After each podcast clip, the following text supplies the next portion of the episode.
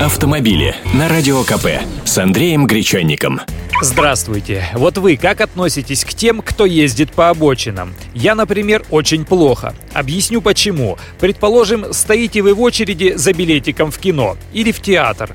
Все цивилизованно стоят, а кто-то делает лицо кирпичом, бочком-бочком и раз сразу к кассе.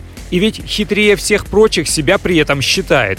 Ну как такого назвать? Правильно, некультурным человеком, это мягко говоря. А почему обочинщиков так много развелось, да еще и потому, что штраф за это нарушение всего 500 рублей, и ловить за это гаишники не торопятся. Но скоро ситуация может измениться. Согласно уже поддержанному правительством законопроекту, предусмотрено повышение штрафов с 500 до 2000 рублей за нарушение правил расположения транспортного средства на проезжей части дороги, встречного разъезда, а равно движения по обочинам или пересечения организованной колонны а также с 2 до 3 тысяч за движение по тротуарам, либо велосипедным или пешеходным дорожкам.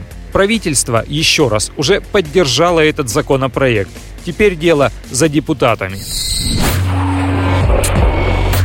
Автомобили с Андреем Гречанником.